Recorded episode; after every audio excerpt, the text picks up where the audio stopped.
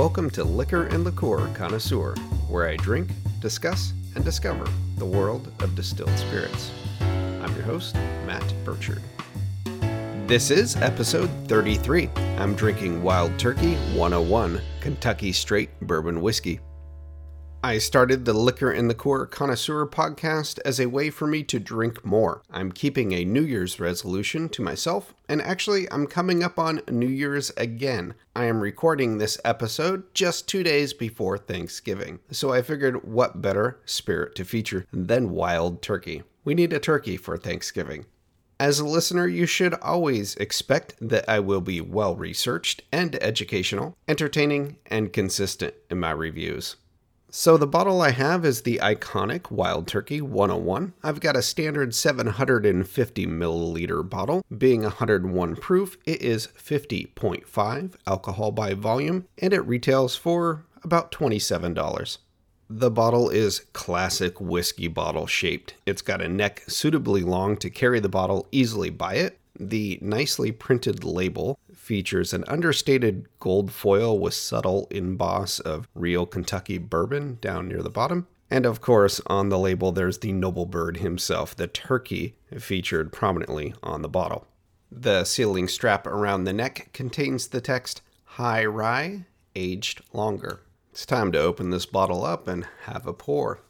Before I do, I wanted to remind my listeners how I taste spirits. I'm using a clean Glencairn. It's a nosing glass, it's a whiskey glass specifically. It's shaped like a tulip to allow you to see the spirit, smell the spirit, taste the spirit, and enjoy whiskey for what it is.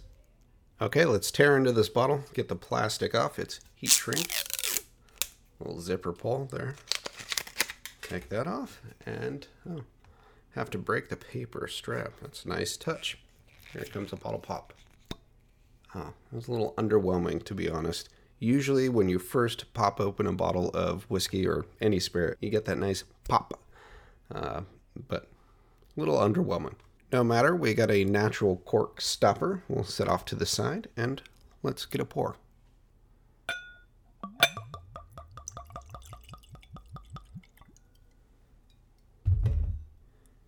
One of the things you'll come to know about wild turkey is it's really a standard bearer for what bourbon is. And so this is what you can compare other bourbons against.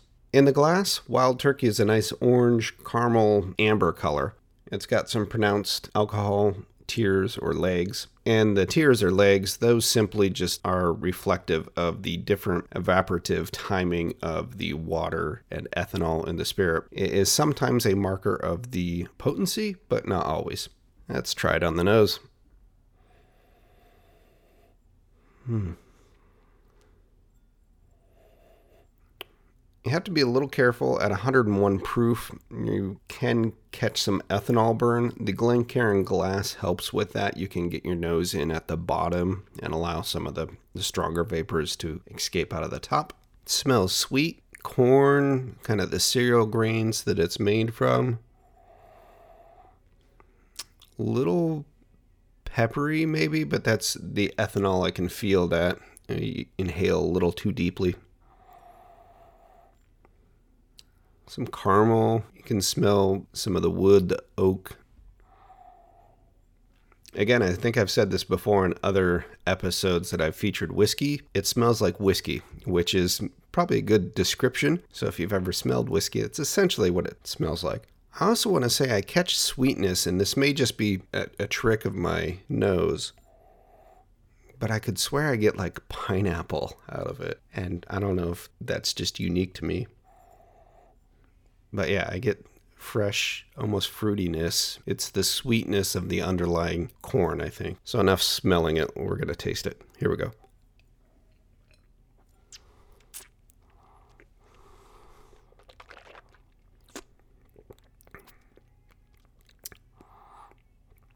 Oh yeah.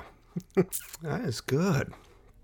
Oh, you get some of the a bit of the burn, some pepperiness though that's not just the ethanol. Sweetness, first and foremost, though. Caramely.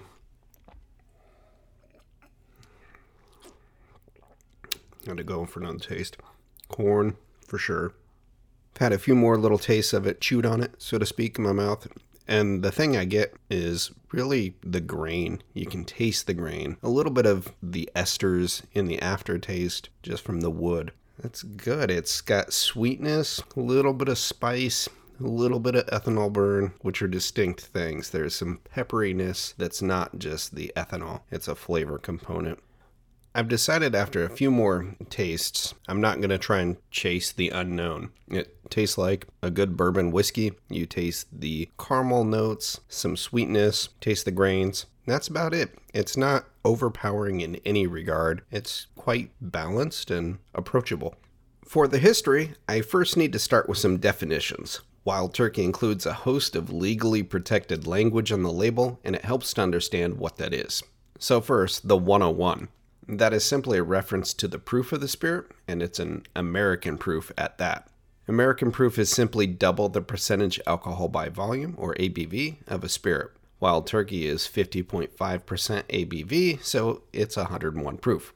All distilled spirits will tell you how potent they are, and the ABV is a worldwide definition but proof may vary. In Great Britain, proof used to refer to about 1.82 times ABV. Since 1980, they've simply used the ABV number to describe potency.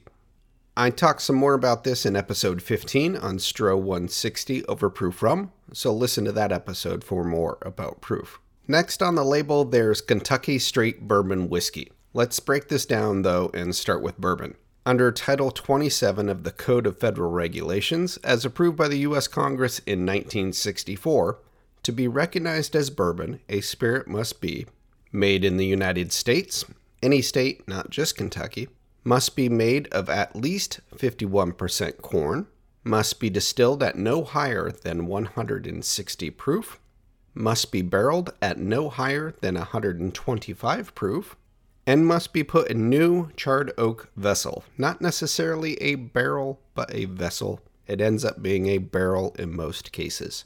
To be classified as straight bourbon, it must be all the things that make it bourbon, but also aged no less than two years in a new charred oak vessel or barrel. And if it's less than four years old, an age statement must appear on the label. For example, a three year age straight bourbon would need to tell the consumer that it's three years old on the label, and some may state aged 36 months in this case. If it's aged more than four years, no age statement is required.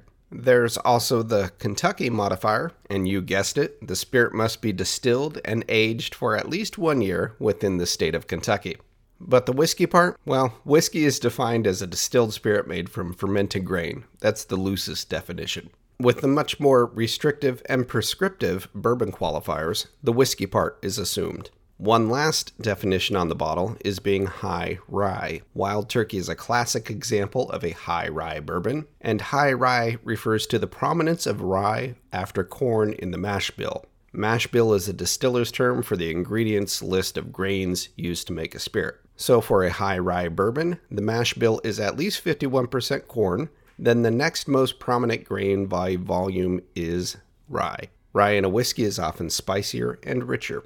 So now that we know what it is, how did Wild Turkey get its start? The bottle says expertly crafted since 1855 over a small AN crest and that's reference to Austin Nichols, the company that started the Wild Turkey brand. Wild Turkey didn't hit the market until after Prohibition in the early 1940s. So why then the 1855 date? Well, it seems that's the date the brand has selected to start with predecessors of the company that would become Austin Nichols or would be purchased by Austin Nichols were in the grocery business in the area of the distillery. This included various members of the Ripy family who were distilling whiskey in the 1860s. The Ripys kept distilling until Prohibition, but the passing of the 18th Amendment put the legal distillers out of business, including the Ripys' distilling operations. However, after repeal, the Ripys were able to rebuild their derelict distillery and get back to production. Enter Austin Nichols and Company, who entered the wine and spirits business in 1934.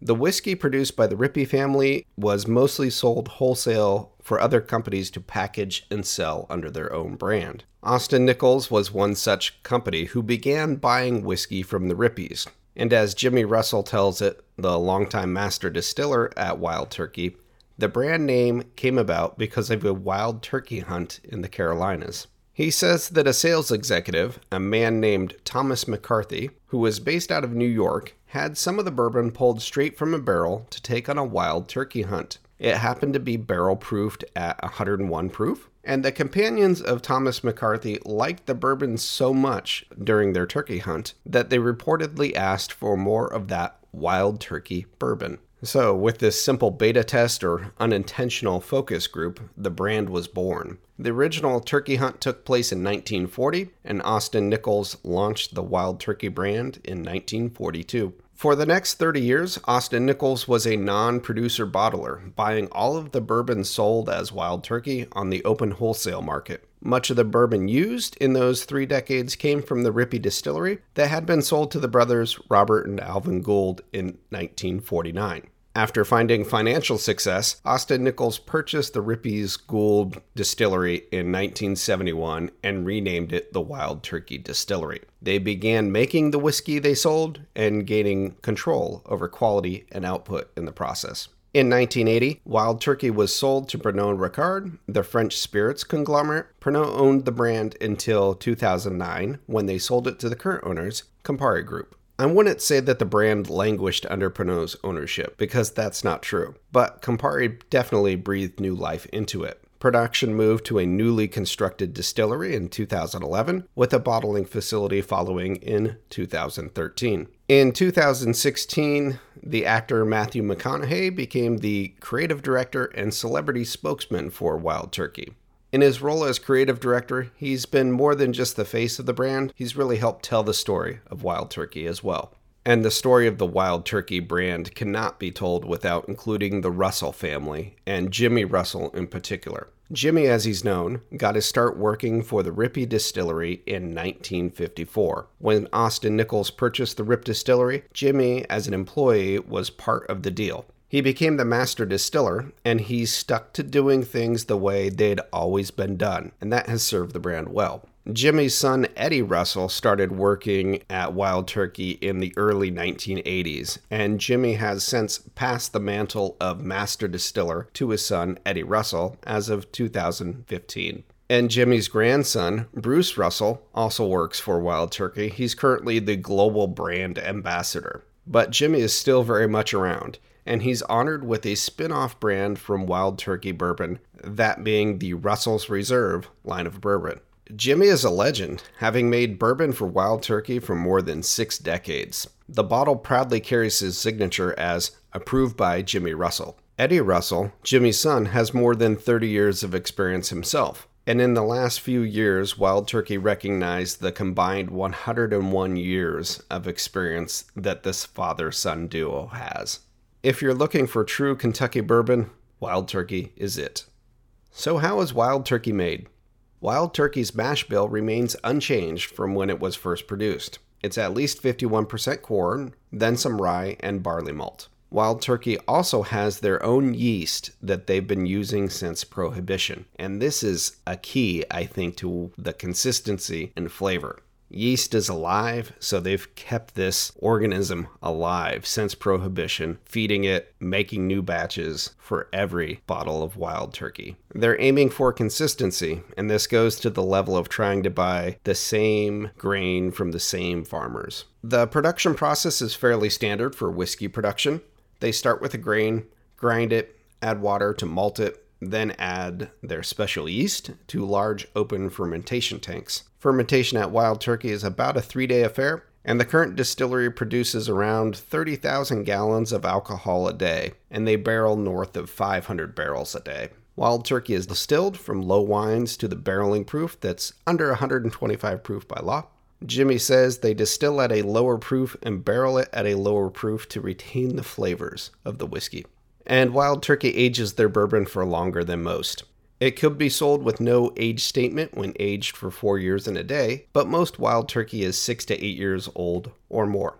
The longer aging adds more flavor that comes in part from the heavy char new oak barrels. The heavy char, or burning of the inside of the barrel, creates an alligator like texture on the wood, and this breaks down the lignins that allows more of the vanilla flavors to come from the oak. Quality is controlled at every step of the process, Tastings are done of the new spirit out of the stills, then in barrel selects for blending to bottle. All wild turkey bourbons are the same until one of the Russells says the barrel is ready and selects it. Barrels may go into the 101 that I've been drinking, or perhaps be reserved for Russell's Reserve. They also have other iterations of wild turkey. There's a lower proof, 81 proof. So when a barrel is selected, it's dumped, filtered, blended, and proofed to bottling strength. All the bourbon is the same input and same process. The skill comes down to the experience and selection of the master distiller. Now, on to cocktails and consumption. Wild turkey is said to improve the flavor of ice. It's great on the rocks, but it plays very nicely in classic cocktails. Anything that calls for bourbon, and particularly an old fashioned, a Manhattan, or a whiskey sour, wild turkey will do just fine in any of these and more. So, in summary, what do I think of Wild Turkey 101 Kentucky Straight Bourbon Whiskey? It's a standard bearer for bourbon. It is hard to knock a mass market brand that has true consistency and expertise behind it. That's one of the keys I think about Wild Turkey is it's retained the Russells as master distillers and they haven't changed the way they've done it. Sure, they built a new distillery and automated, improved and grew, but the mash bill is the same. The process they use is the same. You know, the the tasters, the people actually sampling the whiskey is the same. It's all around good bourbon. You can't knock it really. I mean, some people will knock Wild Turkey. Oh, that's, you know, you don't want that. But there's nothing wrong with Wild Turkey. It is a quality product, to be honest. I mean, it's aged for longer than it needs to be. It's a solid value. There's no reason not to have Wild Turkey on your shelf. So that's going to do it for this episode of Liquor and Liqueur Connoisseur. I'm your host, Matt Burchard.